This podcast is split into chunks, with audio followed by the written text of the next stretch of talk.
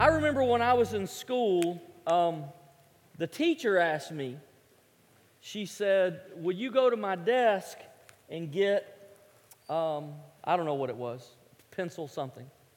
And I don't know, you know, I don't know how school works anymore. Back then, the teacher's desk was the holy place, right? No student. There was like a invisible wall. You didn't go to the teacher's desk. I mean, you know, it's like going to the Oval Office. You didn't go in there. And and and I said, "Where?" She said, "The middle drawer." And I can remember approaching that desk with so much, you know, kind of like intimidation. And I pulled that drawer and I thought, what would be in a teacher's desk? What's in there? And I pulled it open, and whatever it was she told me to get was there, but right beside it were two uh, little, I think it was uh, little mini Snickers candy bars. and they were calling my name. Jay. Yes, Lord? Jay, come and eat me. So I, I looked and I, I started to sweat. I didn't know what to do. I thought, they're here and they want me. What? And I reached and I snatched those two little candy bars and I stole them. I put them in my pocket. And I went and took the teacher whatever it was that she asked for. And as the day went on, the guilt just increased on my life. And I thought, my teacher trusted me. Like, not every student was sent to the teacher's desk to get things. She trusted me, and I betrayed her trust. And not only did I not do what she wanted, I did something she didn't want. I stole from her. And then as the day went on, I began to think would she find out? Am I going to get caught? What's going to what's going to happen now? There's no going back. I mean, I'm a hardened criminal. I can't just, you know, what am I going to do? Like I'm busted red handed. So I just kind of laid low till the heat blew over. And I hid those things in the bottom of my school bag. And I don't even remember how much time went by. It could have been, you know, it wasn't that day because I thought, I got to get away from this as far as I can. And they just stayed in there. It could have been days. I don't know. It could have been weeks. Who knows? And uh, I remember one day those things, it just never left my mind what I did. And I thought, well, I, I got to get them out of there. So I fished down in the bottom of that bag, and they had melted and gotten mushy and then hardened again, then melted again, then you know the whole thing. And I, and I got it out of there, and I thought, I felt so bad. I thought, I, I now I got to do something with them. I don't want to get caught, so I opened them and ate one of them. and it tasted terrible, as it should have. And I don't know if it tasted bad because it had gone bad or if it tasted bad because I'd gone bad. But it just tasted bad. Now, to be fair, I was only in kindergarten. I was five years old, just to be fair. But I'm grateful, and here's why I'm grateful. To my knowledge, that's the last thing I ever stole. Because I never forgot it. Because I felt so bad about it. I felt so, I felt so um, overwhelmed by it. And you know, failure, failure is an overwhelming thing, isn't it? It, it surprises us and shocks us and it just weighs on you. How do you, how do you deal with your failures? What, how do you resolve them? See, we're in an imperfect world and we are imperfect people. So we're going to experience failure throughout our lives. Some of you here, maybe, maybe as you're winding down that last semester of school, you're experiencing academic failure right now. That's the kind we usually think about. Then there's spiritual failure. You know, God, this week I will, or this week I won't, or this time will be different, or moral failure. Sometimes we experience full blown moral failure because we, or, or maybe instead of full blown moral failure, we just keep crossing some lines that are gray. Maybe you said, This time I'm going to eat right. I'm going to exercise. I'm going to quit smoking. I'm going to treat my spouse better. But it just hadn't turned out that way. Or maybe you said, This time I'm really going to live for God, but if the truth was told, you sit here this morning and you feel a little numb because the guilt has stacked up on top of you because you know you failed again. The fact is, you and I deal with failure more than we deal with success. That's a reality. The night that Jesus was arrested, two of his best friends had massive failures. Judas betrayed Jesus, and the Apostle Peter denied him, which, by the way, is really the same sin. They just did it in a different way. They both denied him. One betrayed him, one denied him. So this morning, if you're taking notes, I just want to talk about really two things. One is, why do we fail? And the other one is, what should we do when we fail? So, why do we fail? Matthew 26 31, we're going to be looking uh, at the Apostle Peter's life. Verse 31 Then Jesus told them, This very night you will all fall away on account of me. I don't know why they believed everything else Jesus told them, but didn't believe this. As it is written, I will strike the shepherd, and the sheep of the flock will be scattered. But after I have risen, I will go ahead of you into Galilee. Peter replied, Even if all fall away. In other words, I don't know what the rest of these schleps are going to do. I didn't trust them anyway. But me and you, we're good. Even if they all fall away, I never will. 34, truly I tell you, Jesus answered, this very night. In other words, before dawn and the rooster crows, you're going to d- deny me three times.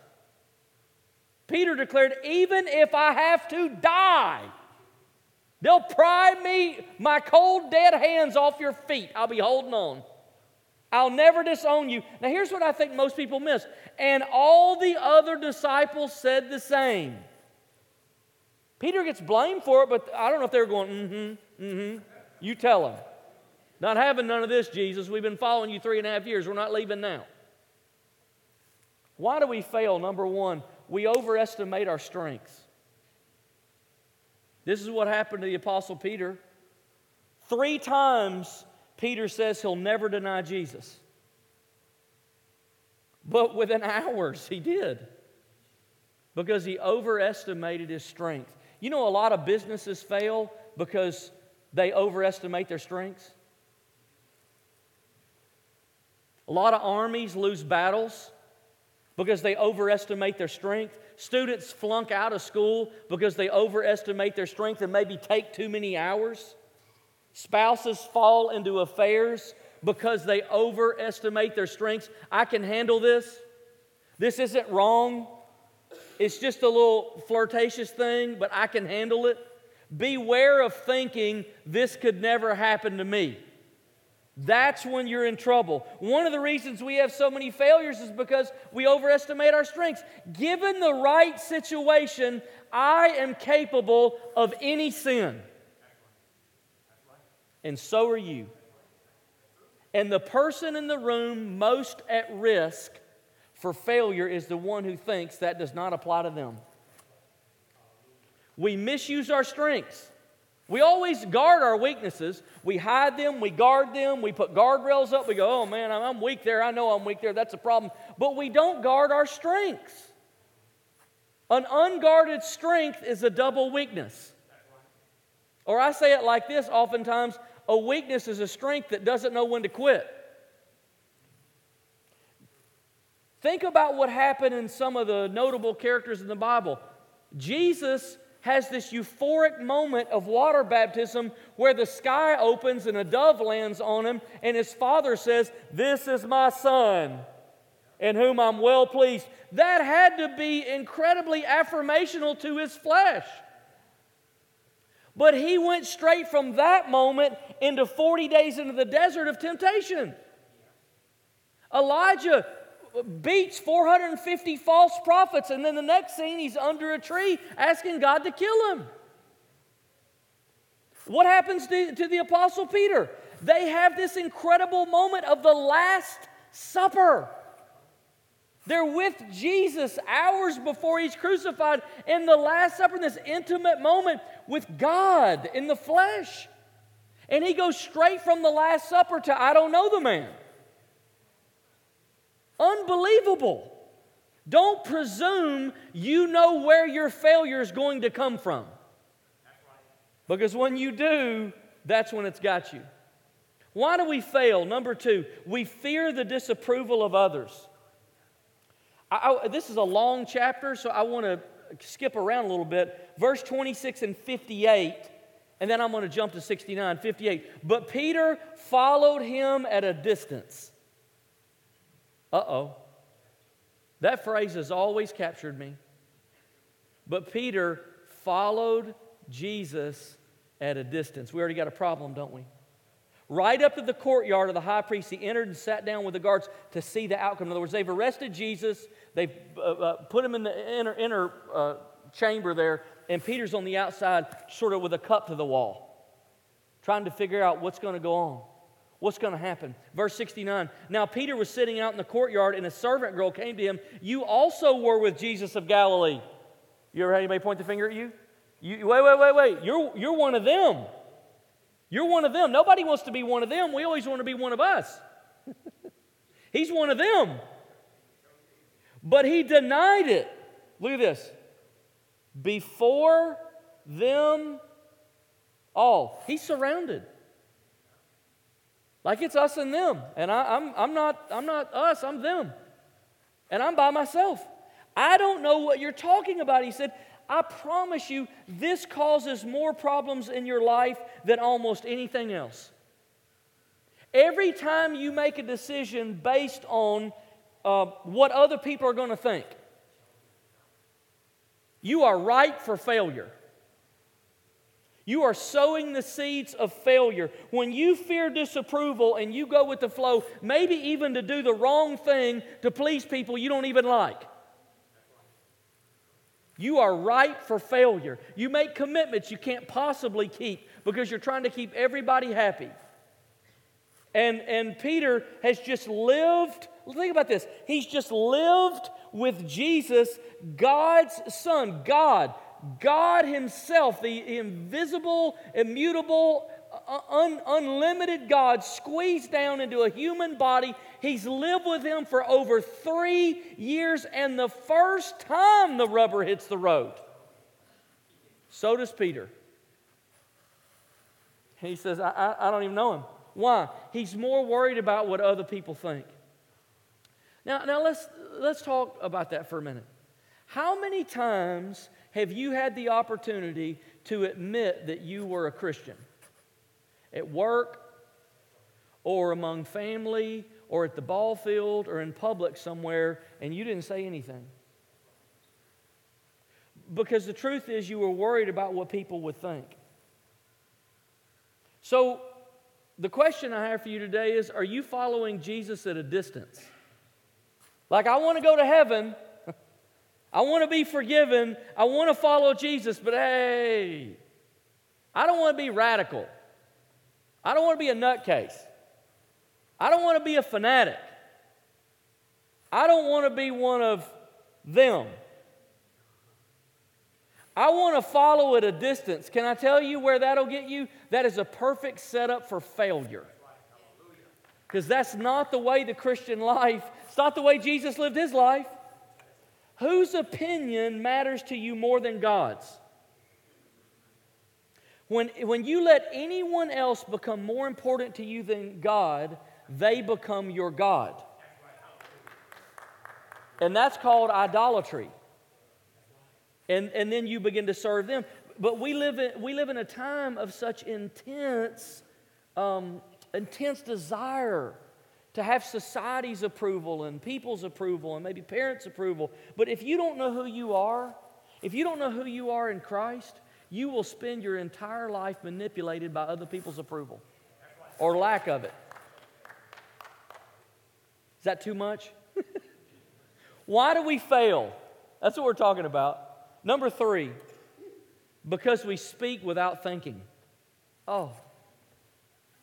People, people make fun of things I say sometimes. I say, hey, listen, you make as many mistakes as I do, it's just everybody doesn't hear them. And by percentage, I don't make any more than you make. It's just that I talk a lot more than you do. So cut me some slack. I understand this. But we rarely pause to think about the damage that we do to ourselves or do to others by what we say. We don't think rationally, we think emotionally. And usually, when we're talking, and can I, can I update this a little bit, or posting, or texting, we don't consider the unintended consequences of what we're about to say. I, I, look, I've got to the point, I don't even want to read a comment thread on anything. It, it's, it's, social media has become, at least to me, more discouraging than encouraging. We're not asking, God, is this what you want me to say? Is this the right time to say it? Because sometimes the right thing at the wrong time is the wrong thing. Or is this the right way to say it? Now, we call it speaking our mind. We've, you know, liberated ourselves. It's touted as a mark of courage to say whatever you feel. That's not a mark of courage, that's a mark of immaturity. It's what children do. Children say whatever they feel. But, but, we, but we set ourselves up for failure when we just say whatever we feel. I'm just telling it like it is. Like it is to you. But there's more of us. the, re- the reason we have so many failures in our life is because we speak without thinking and we let our conversations be guided by our emotions rather than a mind controlled by the Holy Spirit and renewed by the Bible. That will lower the failures categorically. Matthew 26, verse 71, the story goes on. Then he went out to the gateway where another servant girl saw him and said to the people there, This fellow was with Jesus of Nazareth. In other words, hey, where are you going? Uh, we're not letting you get away with this. See, he'd have been stopped again. He denied it again. Now, look, this time he's, he's anteed up, he's ramped up with an oath. With an, with an oath with a promise, with a covenant. I don't know the man. There's an exclamation point. I don't know that's the original Greek, but it's there in the English Bible. After a little while, those standing there went up to Peter and said, Surely you're one of them. In other words, they blamed him, but he took an oath. So they kind of backed off. You see, after a little while, they kind of got, had a meeting. After a little while, I don't know, what are you doing? You tell them. I don't know. You tell them. After a little while, they come back and say, wait, wait, wait, wait, wait. You're not from around here, are you? We can tell by your accent. Then he began to call down curses. And he swore to them. I don't know the man. He's cursing. He's, he's gone mad. He's lost his temper and he's cursing. You know, swearing is a sign of frustration and fear. You've shifted straight into emotion. You've left logic. When you perceive your logic is breaking down, you ramp up the emotion and put some edge on your language. Because you say, This isn't effective, this isn't working. I got no other logic or rationale to bring to it, so I'm going to ramp up the emotion and the, and the, you know, the swear words. So now he's just going emotional. You know what James uh, chapter 3, 5, and 6 says about this? Likewise, the tongue is a small part of the body, but it makes great boast. it overpromises and underdelivers. That's my translation. Consider what a great forest is set on fire by a small spark. The tongue also is a fire, a world of evil among the parts of the body. It corrupts the whole body, sets the whole course of one's life on fire, and is itself set on fire by hell. Well, come on and just tell us what you think. really? Set on fire by hell. Whoa, what is this? You know, Jesus I know and Paul I know, but who are you? Uh, maybe some of you could give an example from this morning. You're running late. Come on now. One of the kids half dressed, Pop Tart sticking in their hair. Huh? It's your fault. It's your fault. I told you to get, I asked you to do it. I asked you to do it. Huh? Dragging them in here. We saw you coming in after the offering. I saw you. Dragging in. You know what I mean? And what happened? You're going to pay for it later. You know you are. Because right there they go. Here they come. Oh, no. Did I say that? Yes. And she won't forget. I promise. or he won't. Maybe there's examples in the room. I don't know. Peter did all three of these. And, and, and, it created, and it created the biggest failure of his life. And you and I, if we're going to fail, we generally fail for the same reasons. So, what do you do? What do you do um, when you fail? Let's talk about that. Here's the first thing face the failure. So, don't try to do something to make yourself feel better. We are like allergic to negative emotions. And negative emotions are so powerful and they're so overwhelming.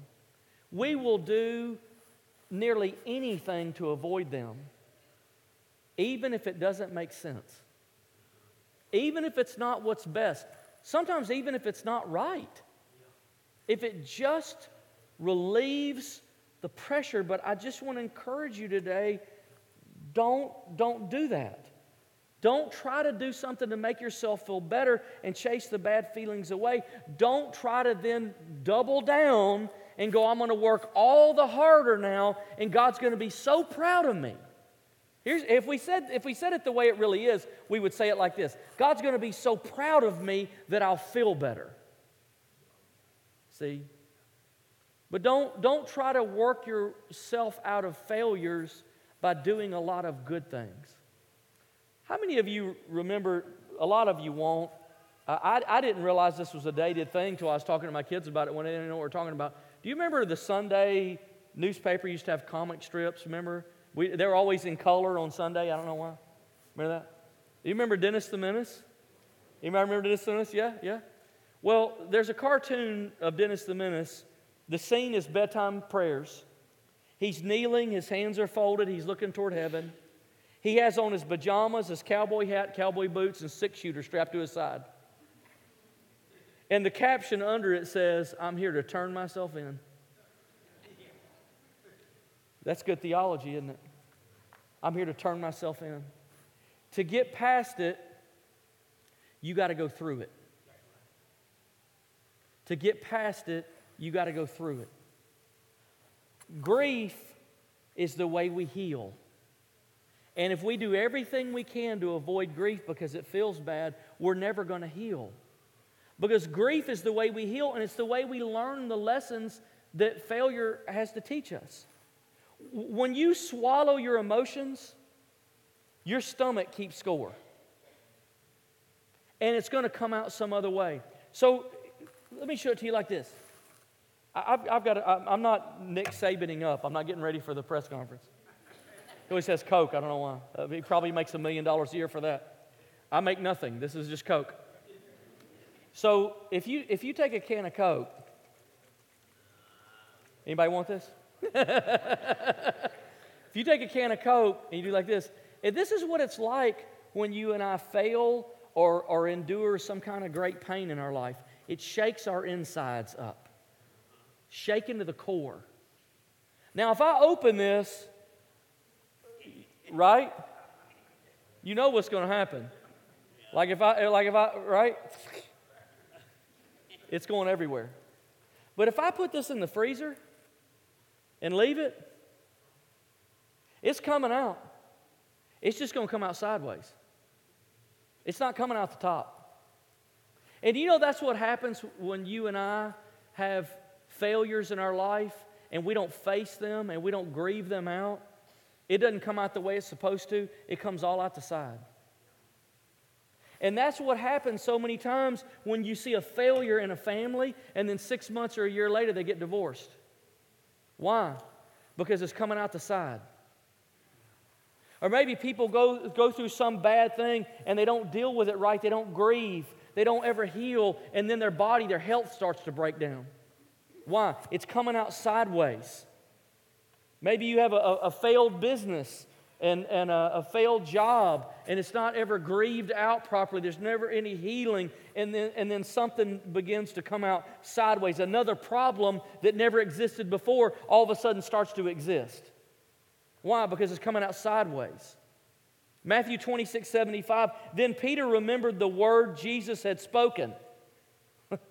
then he remembered. A few hours ago. Before the, roaster, the rooster crows, you will disown me three times. Listen to this. And he went outside and wept bitterly. He wept bitterly. Hey, what I say is, well done. Good for him. Because he's not hiding, he's not denying, he's not running away, he's running right at it and he's going, you know what? It was me. It wasn't anybody else. Wasn't the way I was raised. Wasn't what my mom did or my dad did. Wasn't my girlfriend. Wasn't my boyfriend. Wasn't my husband or wife. Wasn't my kids. Wasn't my job. Wasn't my boss. You know what? It was me. And I feel so bad. I feel so bad. Peter was so disappointed because he had to think, I watched all his miracles. Like, of all the humans that have ever lived on earth, there's only a minuscule percentage that will ever get to hear Jesus teach live. And I was one of them. There's only so many original apostles, and I was one of them. He called me by name. I heard his own physical voice call me by name. I, I watched his miracles. I watched him eat with sinners. I was there. And then I pretended like I didn't even know him. How could I how could I do that? But he owned up, he didn't make excuses, he didn't justify it. He faced it. Now most of us want to take shortcuts. We have a failed business, as soon as we can, we go start another one immediately. We have a failed marriage today. Oh, I, I got to find another spouse quick. If you don't go through the grief, you will never learn what God wants you to learn in the failure, and you take the same old you into the next business, into the next marriage, into the next dream. And it's probably going to fail too. Because you never learned what he wanted you to learn. We're so afraid of negative feelings. Can I just say this to you this morning? It's okay to feel bad. It's not a sin. Actually, there are times that the only right way to feel is bad. And you shouldn't try to fix it or resolve it. It's not intended to be fixed, it's fixing you. But you've got to let it play out. The greater the failure, the more time it's going to take. You can't force healing. You can't rush healing. You can't hurry it up. Healing and recovery is an act of God's mercy, and it usually comes in stages. And about as many stages as the failure took is about as many stages as the healing's going to take. All God wants you to do is to be honest and humble. Psalm 51 17 was written by King David, by the way, after he committed adultery and murdered the woman's husband. And he says, My sacrifice, O God, is a broken spirit, a broken and contrite heart, you, God, will not despise. Now, now, why would God choose to put David's prayer in the Bible for us? Because he's trying to say something to us. God responds to humility and he responds to brokenheartedness and he responds to honesty. When you come to God and you just say, you know what? I blew it. I crossed the line. I went too far. It was my fault. The business failed. The relationship failed. The dream failed. And, and God, I'm, I'm broken. I feel, I feel awful. I'm coming with a broken heart. And God says, that is the person that I'm going to heal. Face your failures. Number two, do not face your failures alone. When we fail, we feel bad, and our tendency is to isolate ourselves. Like, I, I got eh, eh, that's what Adam and Eve did. I mean, you can't think we're going to be any different if that's what the first humans did. They're hiding. And that's what we do, hide. Because somehow we're like me with the little candy bars. Somehow we're going to fix it, and then we're going to come back and you know we'll be better. But it, but it never fixes it. When you isolate, I want you I want you to listen to this thought this morning. When you isolate yourself, you remove yourself from God's agents of grace. What does that mean? If you are alone, who's going to minister God's grace to you? God has put in the community of faith, in other believers, the ability to affirm the grace of God in your life. And that's critical. James 5:16 says, "Therefore confess, confess your sins to each other and pray for each other." So what? So what? So that you might be healed. There's healing in the body of Christ. When you share your problem, you cut it in half. When you hide it, you double it. Multiple times after Peter's failure, you can read in the Bible where um, he's with the disciples. I'm going to say it like this He was hanging out with his life group. It's right there in the Bible. Jesus had a life group, he had a small group. It was his choice. That's the way he did it. The question I have for you is Do you have a life group? Do you have a group that speaks life, that encourages you? Do, do you have people in your life you trust enough to tell them your sins? Who's going to minister God's grace to you when you fail? And You say, oh, look, look. I, I, I, I, like, I, I'm, I'm just into church. You know, I want to be in here where the Holy Spirit moves and we worship and all of that. Do you know for the first 300 years of Christianity, there were no corporate gatherings like this? The entire church all over the world functioned in small groups. For 300 years, how did it make it? And it grew like wildfire. Because they met together, they grew together, they incorporated new people together, they broke bread, they went from house to house, they fellowshiped, they committed themselves to the apostles' teaching, all of that that you see in the New Testament. When you're alone, you're vulnerable. And, and, and you know why? Because here's how, here's how there's a spiritual warfare nature to this where the enemy will isolate you and pick you off. He wants to separate you from the pack and pick you off. And here's the way he does it Satan will do everything he can in his power to minimize sin before you do it. Oh, it's not a big deal. That old, that old religion stuff, oh, no, no, no, no. We're modern now. No, we've outgrown all that. No, no, no, no. That's tradition. That was religion. That's not for now. We're modern. We're contemporary. We're technologically advanced. We're educated. We've evolved. We've outgrown all of that. No, it's not a big deal. It's not a big deal. No, it's no big deal. Everybody does it. But then the minute you do it, he'll switch places on you and he'll do everything he can to maximize it. After what you did, why would God answer your prayer? Why would God listen to a person like you? What right do you have to even go to church? And that's what the enemy does. He'll beat you up on both sides. And that's what the value of a community of faith is people who know you, who can speak into your life and say, Stop. It is a big deal. It will do more damage in your life than you think. And then on the back end, they're there to say, No, no, no, no. There is now, therefore, no condemnation to those that are in Christ Jesus. You will not be destroyed by this. God's going to forgive you, and He's going to heal you, and He's going to raise you up, and He's going to help you. This is not the end. But somebody has to be a minister of grace to you on both sides. Other believers can help counteract Satan's voice in your life. Number three, cast yourself on God's mercy.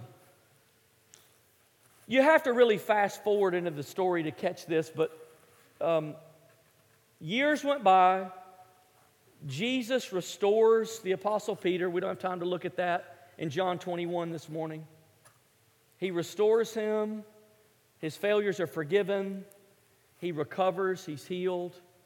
And then later in life, he writes two books, 1st and 2nd Peter.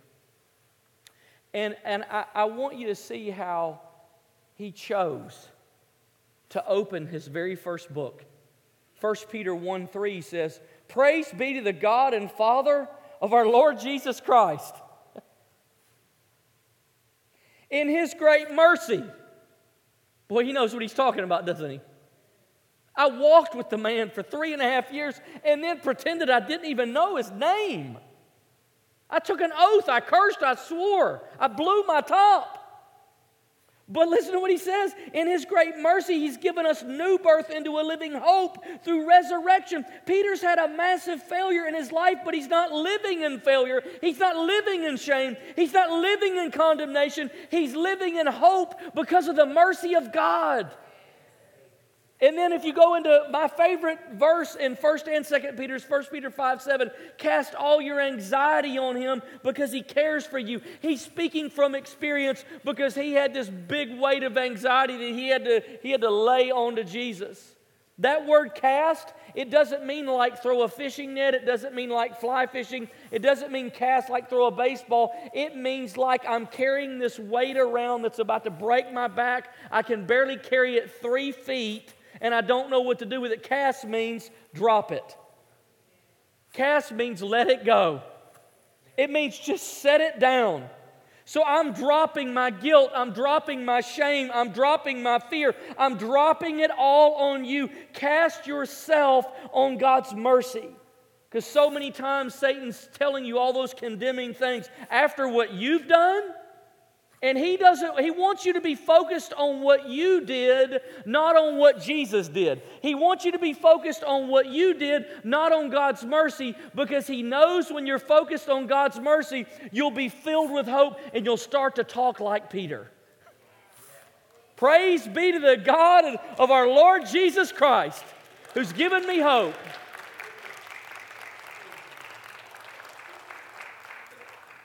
What do you do when you fail? Number four, allow God to use your failures to build His church. Another time when, when uh, uh, Jesus and Peter were meeting, he said, And I tell you that you are Peter, and on this rock I'll build my church, and the gates of Hades won't overcome it. This is a word play because in the original language, um, the word for Peter means a stone, a, a small rock, a pebble. But this other word, rock, means a giant rock, a cliff face, the rock of Gibraltar. Like huge. And so Jesus is saying to this man who's just had this huge failure, you might be a pebble today, but you're going to be a rock. You're going to be the rock of Gibraltar, and on this rock, I'm going to build my church. See, God wants to build His church on your failures. Do you know why God's going to build His church on your failures? Because that's the only kind of people He's got to work with. There's nobody here that hadn't failed. So, so, as we wrap up, I got two questions for you this morning. What failure have you had that God wants to use in this church? If you're a business person that's had a failed business, you ought to be helping business people. If you've, if you've experienced bankruptcy, you ought to be helping people with their finances. If you've had a failed marriage, you ought to be helping people strengthen their marriage. If you've had an abortion, you ought to be helping people who are struggling with that de- decision. If you've struggled with addiction, you ought to be helping people who are struggling with addiction. Don't waste your failure. God wants to use your failures. God will take your greatest failure and He will turn it into your greatest success.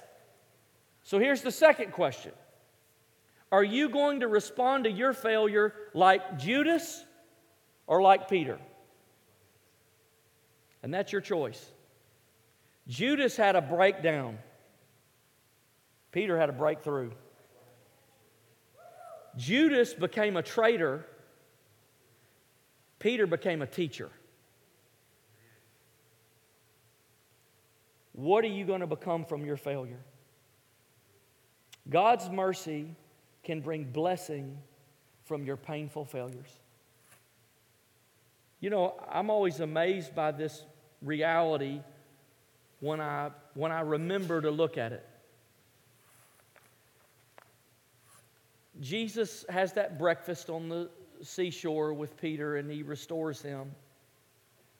And, and 50 days, 50 days, not even two months, 50 days from that day,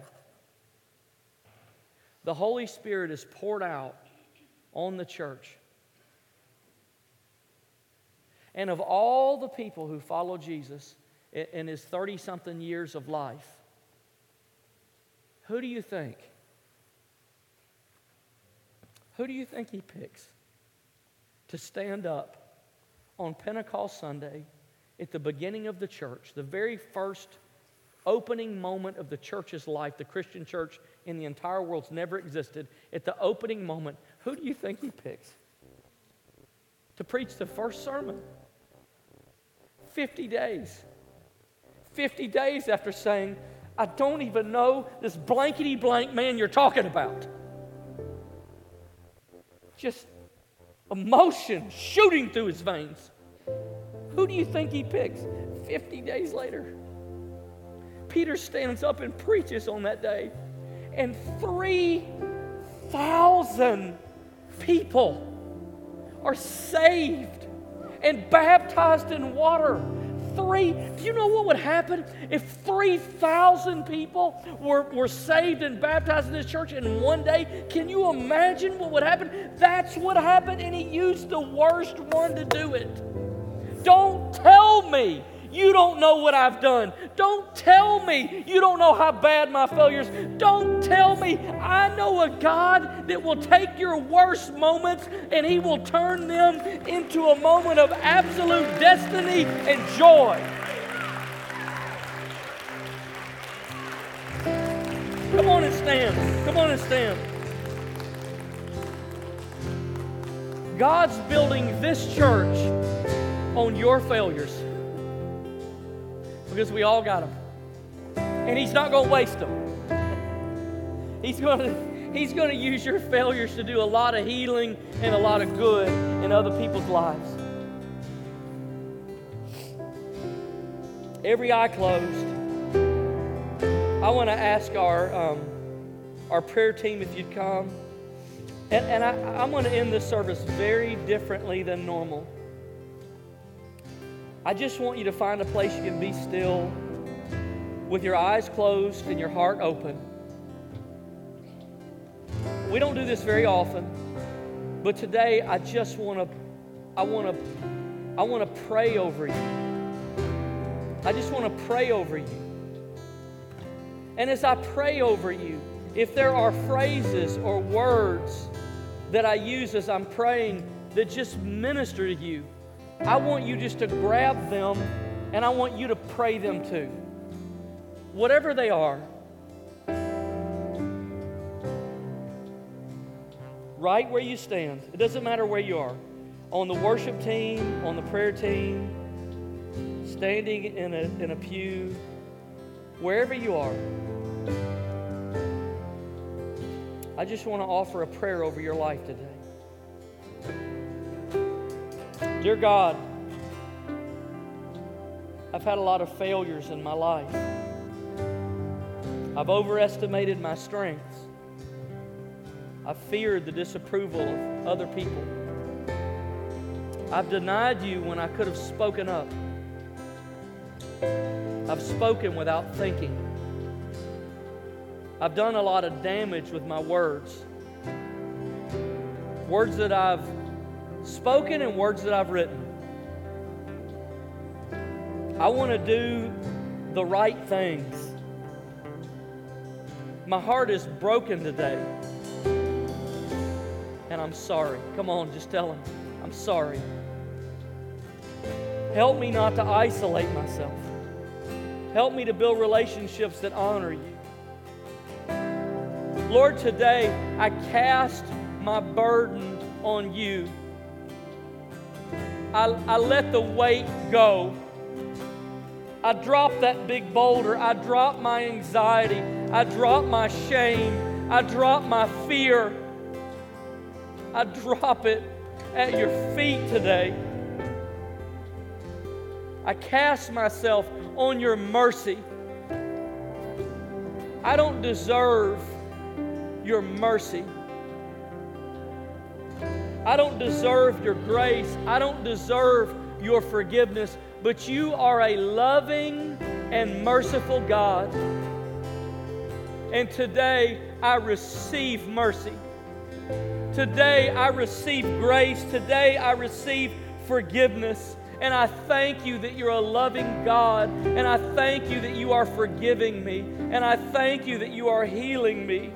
And I thank you that you know me by name. And I thank you that you're encouraging me. And I thank you that you're a faithful God. Please use my failures to build your church. I don't want to be a traitor. I want to be a teacher. I want to teach my family. I want to teach those around me. I want to teach my friends. I want to teach those who, who I have relationship with. Lord, I, I want to teach by showing them your love, by living a life of love and forgiveness in front of them. I am not perfect, but I am forgiven. And I thank you today for your forgiveness. Now, Lord, I ask you to turn this little pebble into a mighty rock. Lord, I pray that your destiny for my life will be fulfilled. In Jesus' name. In Jesus' name. Here's how we're going to close today. Some of you you need, you need to pray. You need someone to minister directly to you. And what I'm going to do is the worship team's going to begin to sing, and we're going to just dismiss, but our prayer team's going to stay. And if you need prayer, you know, it might be a little sensitive, but man, I just want you to know we're for you, we're not against you. Man, we want to love you and lift you up. So if you need prayer, I just want you to hang around and find one of our prayer team that's just waiting to pray for you to encourage you. Lord, thank you for today. I thank you that today we don't leave this place overwhelmed by our own sin, but we leave overwhelmed by your grace and mercy. As the worship team begins to sing, if you need prayer, you can come. If you need to be dismissed, you can be dismissed. God bless you. Great to have you here today.